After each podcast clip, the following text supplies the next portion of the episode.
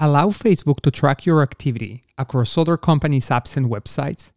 That is the question users get when installing Facebook on iPhones running the latest iOS 14. I'm Leo Levy, co founder of Nanato Media, and this is In Camera Podcast, where we are preparing for users to respond Ask App, not to track.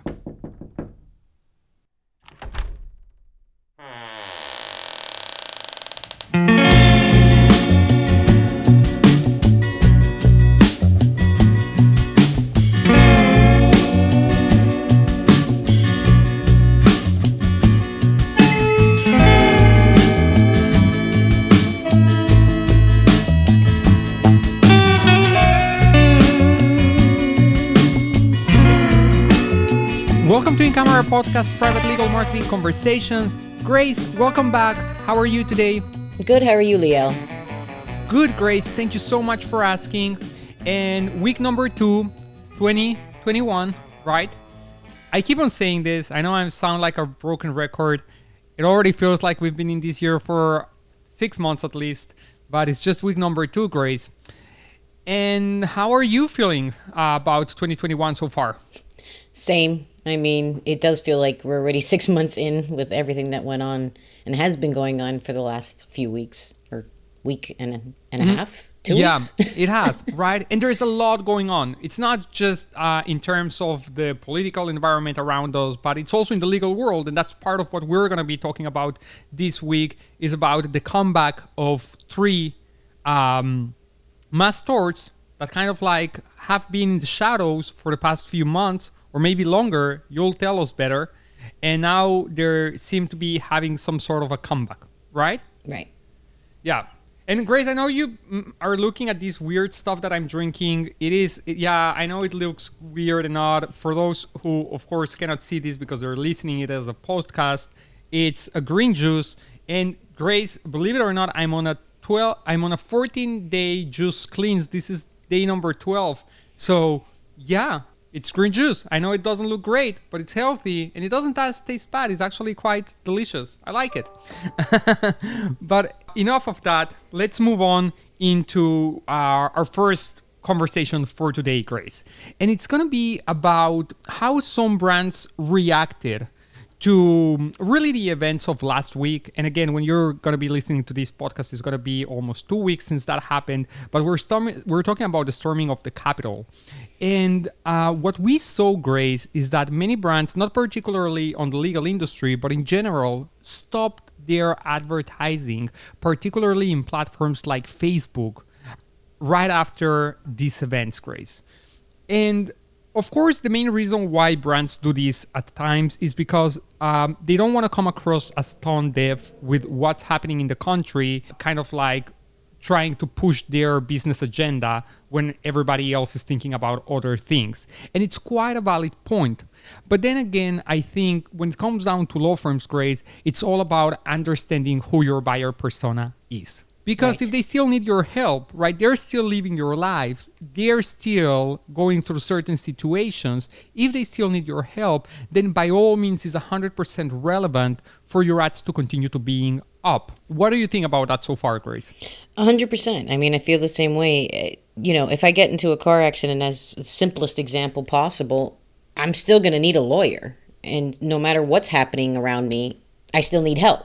So yeah, I agree with you a thousand percent, Leo. Now, if you do see yourself amongst those law firms that do feel that, you know, because of their speech and voice and message, if they, particularly if you've taken a political stand, you feel that it's appropriate for you to actually say something about it, well, then you don't have to completely stop your ads. What you need to do is have a system in place to comp- to quickly shift the message away from your actual business agenda to other more community centered messaging and promote that. Right grace? Right. just like we saw um, i'm going to use as an example the first few months of covid when we saw a lot of law firms changing their billboards changing their google ads their facebook ads creative to highlight first responders and first line workers. It just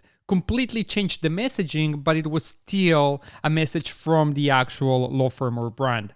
And so, if one thing we have learned over the past 12 months is that we have to have those crisis response measures planned out and set so whenever something like this happens, you're not panicking and trying to decide should I do or not do anything, or you and you just let it slip and slide and do nothing when you in reality would have wanted it to actually do something right? And so that is why it's important to plan these things ahead. Of course, you cannot know what's gonna be the next thing to happen to erupt that's gonna uh, disrupt our days and lives as we know them but you can know how you want to respond when that happens. And then craft that message when that time gets as it is as it's needed. But at least having plan in place is going to help you. So um, obviously how do you do this grace? Well i mean obviously you need to assign responsibilities and they need to be covering basically everything right? From who's monitoring what kind of events are triggering events and then a set of actions as to what happens when one of those things gets triggered. Whose responsibility is going to be to stop the current ads? Whose responsibility is going to be to create a new ad? Who's going to have to gather to talk and discuss? And who's going to have to approve the new creatives before they go live? So, as long as all of those things are well structured ahead of time, then it should be no that much of a difficulty and a challenge when these things arise. What do you think? So yeah, I completely agree with you. People, I think, think of crisis response management as a big enterprise type of thing, but it doesn't have to be. You know, I, I, mean, something as simple as, you know, I'm here in Florida, right? We have a crisis management plan for hurricanes, right? What kind of communications have to go out, what the phone tree looks like. And that's all the same kind of thing. So I agree with you wholeheartedly, El. You just, you need to have something in place with, you know, responsibilities and accountability but you need to have it in place so that you can be as agile as you need to be when things like this happen. Absolutely, Grace. I totally agree with you. You need to plan this out and embed this process into your business crisis management plan. So, Grace, before we move away from this conversation, I want to create a little gap for us to just touch on another important point. Because when we're looking at this particular uh, response that certain business and brands have had right we're primarily talking about ads running in facebook. And the reason why i want to take a moment here to reflect on why uh, facebook is the platform where brands felt that they had to take action uh, primarily well i think it's because the way it's targeting its ads, right? And what the platform has become as a whole. And it's extremely important that you understand who your buyer persona is to really anticipate how they w- how will they respond to your ads in this platform. I am seeing Grace a growing number of hostility towards a, a lawyer and law firm ads in Facebook. They're not welcome, right? And here is one of the things that I think is triggering these issues. It's because of the ad placement. You really have no control as to what is showing before and after your ad. And the reality is that if your ad is showing between two flags being burned, well, you're going to get some bad reactions, right? Because unfortunately, there's going to be some sort of triggering event happening right before your ad is coming up or right after your ad has been seen, and don't be surprised if then that hostility gets funneled towards you. And so that's one of those moments where you really need to uh, revisit your marketing plan and just understand. Yeah, we get it that Facebook makes it very easy to put ads, and we and we get it that the um, segmentation is uh, tremendous, but is it actually useful and worth for your law firm, Grace? I can tell you, I can tell you for my clients, it's a must, right? It's a must. They cannot not be there. But I do also see that it's not the case for every other law firm. So that's one of the things that I think these uh, recent weeks' events should make us all sit and wonder analyze what is the response that you're getting from your Facebook ads and whether it's actually yielding re- the results that you um, want. What do you think? So it's kind of funny that we're talking about this because uh, just this week, maybe, perhaps early or end of last week, I had that exact question from uh, an attorney who's been around for a while in terms of you know practicing, but with larger firms, right? They they came from pretty big firms, and for the last twenty years, she um, actually was asking me that specifically. What social media platforms should I spend my time on, and where do you think it's worthwhile? And my question in return was, what are your goals? Right. And her goals were to get known because she's opened her own practice. And then, secondly, to create um, a better referral network. So, from hearing those two goals, what would you think, Leo? Right? Facebook for getting a little more awareness and at least coming up. And then, secondly, LinkedIn for the referral network. So, I agree right. with you completely. There are it's not easy for law firms to decide not to be on Facebook. So it, there has to be a hyper under like hyper focused plan on what you're going to do on Facebook, and you need somebody who's accountable to make sure your ad doesn't pop up between two yeah. burning flags, like you said. And the and the and the messaging, Grace. The messaging so important, yeah. right? So important. Not being so on. on your face, and you know, particularly generic stuff. I think Facebook still has a lot of potential, and it's all about putting and centering the message around the actual user, making it relevant, touching emotion. Right. That's what's going to make you stand out, Grace, right? Right. Just as I've said, bringing the business agenda to the platform not a good mm-hmm. not a good uh, practice as a whole now grace there's another element to this which we're not going to really dive in into great detail right now but that's the ios 14 update which will now prompt users to specifically authorize what kind of information uh, Facebook will have access when the app is being installed into an iOS device. iOS device standing as an iPhone. Right. So, whereas before Facebook was having a lot of access to information that was happening in other applications aside of Facebook itself, which was actually a great tool for marketeers because we were able to track a lot of actions that were happening beyond what was happening on Facebook, right? And so now users really have the chance to select and choose to opt out from being tracked on other platforms and limit what data Facebook gets from them. And as you can guess, Grace, most of users will opt out and will not allow Facebook to have access to all of this data.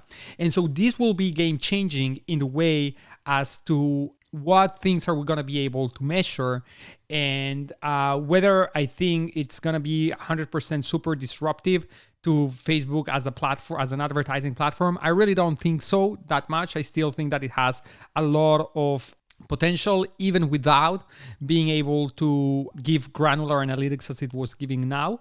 Uh, we're probably going to be seeing ourselves shifting more to more st- to a more statistical data oriented kind of reporting but still something to keep into consideration. Because one thing and we talked about it last year many many many times it's that some sort of regulation is going to come whether it's going to be government enforced or whether it's going to be by the own initiative of the big four, right? Which is Amazon, Google, Facebook, and Apple.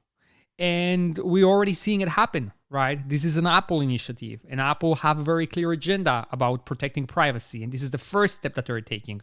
We know that something may come through as well when it comes down to search. So there is a lot of disruption expected under privacy and targeting for advertising. So, with that being said, I also want to say it's another idea separated to that, which is a good reminder about diversifying, right? Because this kind of dilemma should I pull my advertising from Facebook, yes or no? You shouldn't really have it for Google Ads, right? Particularly the search network. But first, let's look at the display network. First of all, display network, you have very granular control of ad placement if you want. Not a lot of people really put a lot of attention where their ads get seen on the display network, but you can actually control and you can block sites and you can block uh, and you can choose specifically when your where your ads want to be see, uh, are going to be seen. So that's one. Number two, on the search network itself, you're actually showing your ads to people who actually are searching for what you are doing for the services that you provide.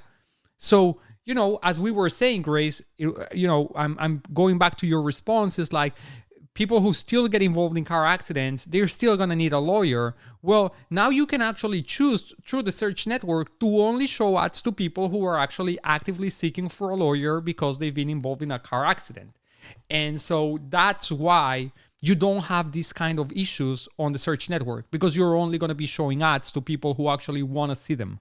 So that is why I think diversifying and making sure that you have different campaigns in different platforms is critical, but the search network is the golden rule. What do you think? I agree with you again, as usual. I don't think we d- disagree very often, Leo. Um, yes, I think that this people don't understand that they can choose and diversify their marketing strategy in a way that is beneficial to them right? That that they don't need to throw all their money into one particular platform so that when it drops drastically or you know things change like they tend to do particularly in facebook right it, in terms of cost and whatever happens like as a good example during um, the elections how how how much did that increase right? You, i'm sure you saw that how expensive the ads became on facebook and all of that. So you know if people didn't have a diversified strategy at that point they could basically have yeah. had no ads going out at that time. It was certainly not fun for law firms in georgia for the past couple of months. So no. um yeah. Yeah yeah yeah Imagine TV advertising. It's just like wow. Yeah, it was crazy.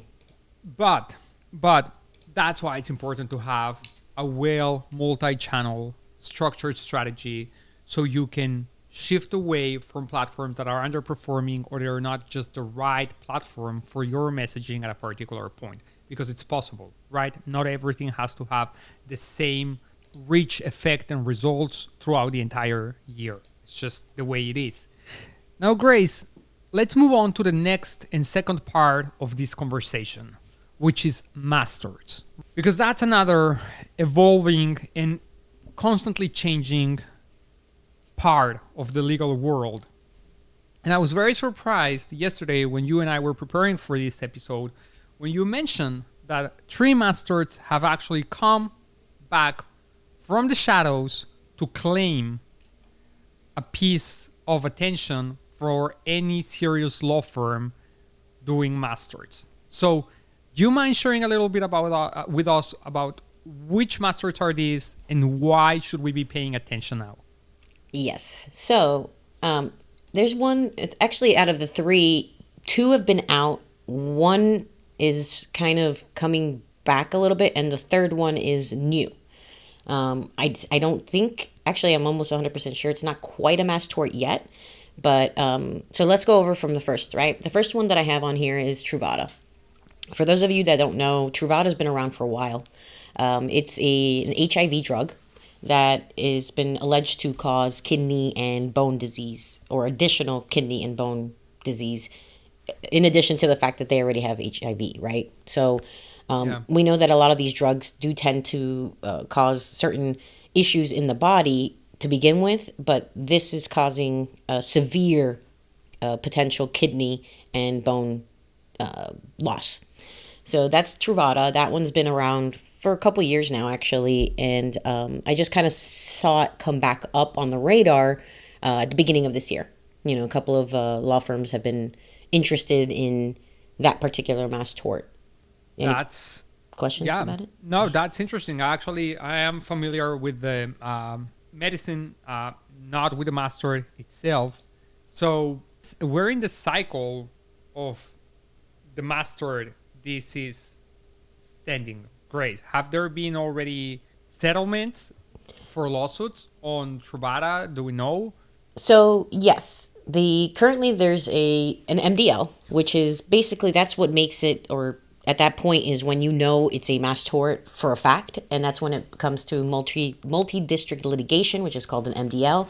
Again, guys, just so you know, I am not an attorney. I just you know follow the um, litigation and what's going on with the different mass torts because of leaders in mass torts, the organization that um, Edward Lake owns. So um, they have the multi-district litigation in the Northern District of California. That's the federal court that it's being held in currently, and at this point, once it becomes a, an MDL, then it can kind of track from there in terms of um, settlements and things of that nature. I, at this moment, cannot tell you exactly where we are in terms of the settlements for Truvada, um, only because I just recently picked it back up. Um, so let's see, hold on. I just want, I'm looking over something right now to, we have white papers and different types of white papers on it. So I just want to briefly review this. If you want to go ahead and say, ask me any other questions while I look at this, please do. of course, please. So Truvada is one, right? Right. Now, um, let's let's move into the second one, Grace, and then you can fill us in a little bit on um, what additional data you have on Truvada that you can share. Of course, we understand that this is all recent, right? These have been shifts that have happened over the past few weeks, and so of course, these are early stages of something that has been ongoing, but still just gaining again some sort of momentum. Right. Now, um, tell me a little bit about Elmiron. So, Elmiron, that it's a very interesting situation with that one. So, apparently, the discovery rule came out in 2018, which means people were become became aware um, in the public the fact that Elmiron it's a bladder uh, excuse me a bladder medication. Um, apparently, the bladder medication is causing vision damage primarily in women, um, and in women with no previous eye issues in their entire life. So it's causing blindness, uh, blurry vision, um, blind spots, uh, wavy lines in the vision, and specifically uh, macular degeneration, so maculopathy. Um, apparently, this is it's a very interesting situation with this one because the public isn't very aware of this drug and I actually happened to go visit my macula specialist just by chance because um, when I went to the eye doctor, just for glasses, I don't go to like a specific eye doctor. I just go to get my glasses at uh, close by America's Best Eyewear. It here for us, it's two glasses for sixty nine ninety five and a free eye exam. Okay. Good deal, Grace. Can beat that. No. So the reason I'm mentioning that is because when I go, all that's all I do, and I pay a little bit extra, maybe twenty bucks, to get the um, the puff test where they check your eye to make sure it reacts properly, and yeah. then and then the, the the additional twenty bucks. To, that hurts. That that test hurts. It's very uncomfortable, right? It is. Yeah, they irritate your your like your retina or your something. Right. It's horrible. I don't like it. Exactly, and then they do the dilation, like right? But but I do take it. Huh? I do take it. Yeah, they do the dilation. That's that's the one. Yes. They put these these very very uh, itchy drops. Strong drops. Correct. Yeah. Yes. So and then. But if you yeah. don't pay for that, or if you don't have glasses, or if you've never been to the eye doctor, how would you know that you have macula macular issues. You don't. Yeah. So I didn't know that. I mean, I went in and I had did the test. I added the, the eye drops, and they found when they showed my my eyeball on the screen, yeah. they were showing me my macula and that my macula was having some issues. I never would have known that if I hadn't done the additional test. So let's start there. If you're a person with eye vision or vision issues to begin with, you know, you need glasses you're not going necessarily to an ophthalmologist or a macula specialist, definitely not a macula specialist. I had to be referred to the macula specialist. So there's a whole uh, layer, multiple layers of problems with Elmiron in particular. There's no awareness of it. And then when I spoke to my macula uh, doctor, she said she had never heard of Elmiron and that it was affecting vision. So from the doctor to the consumer and they just don't understand that this is what is potentially causing their vision issues. So it's been around for only about two years um, since. And remind me again. So, what is what is the medication uh, prescribed for? What is supposed bladder. to fix? Your bladder. So it's a bladder drug to help you with, um, you know, bladder issues that you may have. Wow. Yep. That, right. So how would you make that connection? So that that's been a little bit of a, a bear for us in terms of having to build out campaigns and things of that nature because you have to start with three six months of brand awareness basically you know for lack of a better Yeah. term it's tort awareness really Yeah, hundred percent. Can skip that part. Very, very, very necessary. Educate your audience. But still, a lot can be done in targeting. And hundred percent, I would start with um, eyeglass wearing. Right. Mm-hmm. Start there. They're they're the ones who are gonna find out about it first. They're the ones who are gonna potentially associate the terminology first before than anybody else. yes but this is the issue with it the criteria states that if you're over the age of 50 and the doctor diagnoses you with an eye issue and you took Elmiron it has to be that you've never had eye issues before the science is solid on it don't get me wrong but if you had vision issues like you and i have just regular we wear glasses that's considered vision issues Yeah.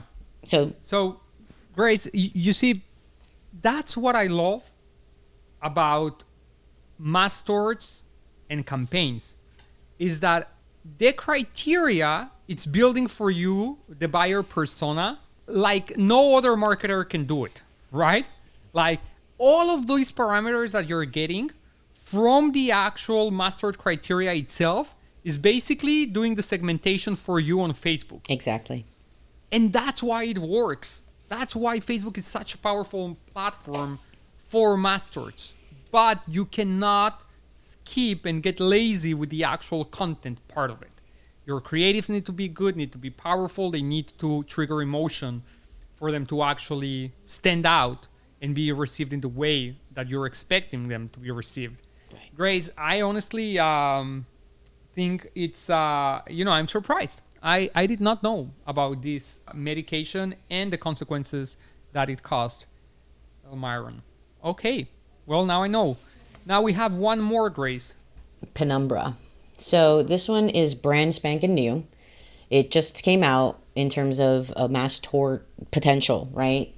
So th- Oh, so this so this one is not a comeback. This one is like a new arrival. correct. So Penumbra issued an urgent voluntary recall. So for those of you that may not necessarily know about mass torts and sort of the levels of uh, recalls, a voluntary recall is they found something wrong. The FDA had enough client adverse reported actions on that particular device, drug, or whatever happened. And they then said, hey, you have a lot of problems with this particular drug, device, or issue. So you can recall on your own, or we can potentially force you to recall. So a voluntary recall is them saying, we know there's something wrong. We, we let the FDA know we're pulling this off the shelves, right? So Yeah. Penumbra is actually a catheter and it has this particular tip on it. And uh, according to a December 15, 2020 FDA notification, Penumbra recalled the Jet 7 Extra Flex. It's a particular models, right, of this device. Uh, because the catheter may become susceptible to distal tip damage during use. So the tip of the catheter could be damaged during use, which, if anybody's ever had to deal with surgery or use catheters in any way, shape, or form, knows that that is obviously a serious, serious issue. Um, so there's a part. There's some models that are involved um, in this particular device. It is the Jet Seven Extra Flex catheter, um, originally cleared under uh, a specific uh, regulation on June 16, 2019. So as you can hear, these are very, very, very new. And the Jet 7 Max configuration, which includes the Jet 7 uh, extra flex catheter and max delivery device. And that one was cleared on February 27, 2020. Sounds like a muscle building exercise machine for home. It sure does, right? But hard to believe Yeah. that it's actually a device that uh, apparently is causing harm. So That's bad. the injuries that it's causing, because I know that's usually criteria, right? Injuries it's causing is uh, right and now the list is death, because it's something be, embedded in you pretty much. Blood vessel damage, cerebral infarction or infraction, a stroke, and hemorrhage. So pretty terrible. Yes, severe, extremely severe. Hence the voluntary recall. Yeah, I mean, How many people have this type of This issue? device? Yeah. What uh, do, are there uh, are there estimates? So I could potentially give you the adverse events. That's usually how it happens, right? There's a critical mass. That's kind of what they call it. A critical mass Right. of people reporting enough of the same issues over and over again to the FDA through their client adverse reporting system. So that's how it came about, and that's what they do is they just they basically have enough of uh, I forget what the, the the threshold is, but there's a threshold for however Right. many people claim that this is a problem. It goes directly back to the FDA approved device, drug, or whatever in the company, and then the company has to make that decision to either voluntarily recall or get it recalled by the FDA. So I can't give you Got an it. exact number at this Yeah. moment, but yes, it's it's enough of a, of a mass for the FDA to say something. Well, Grace, that's actually really interesting. Thank you for sharing and putting this new and already existing mass masters on our radar. On our radar. And I think, Grace, we're ready for takeaways. Alrighty. Unless you have anything else you want to share about Truvada.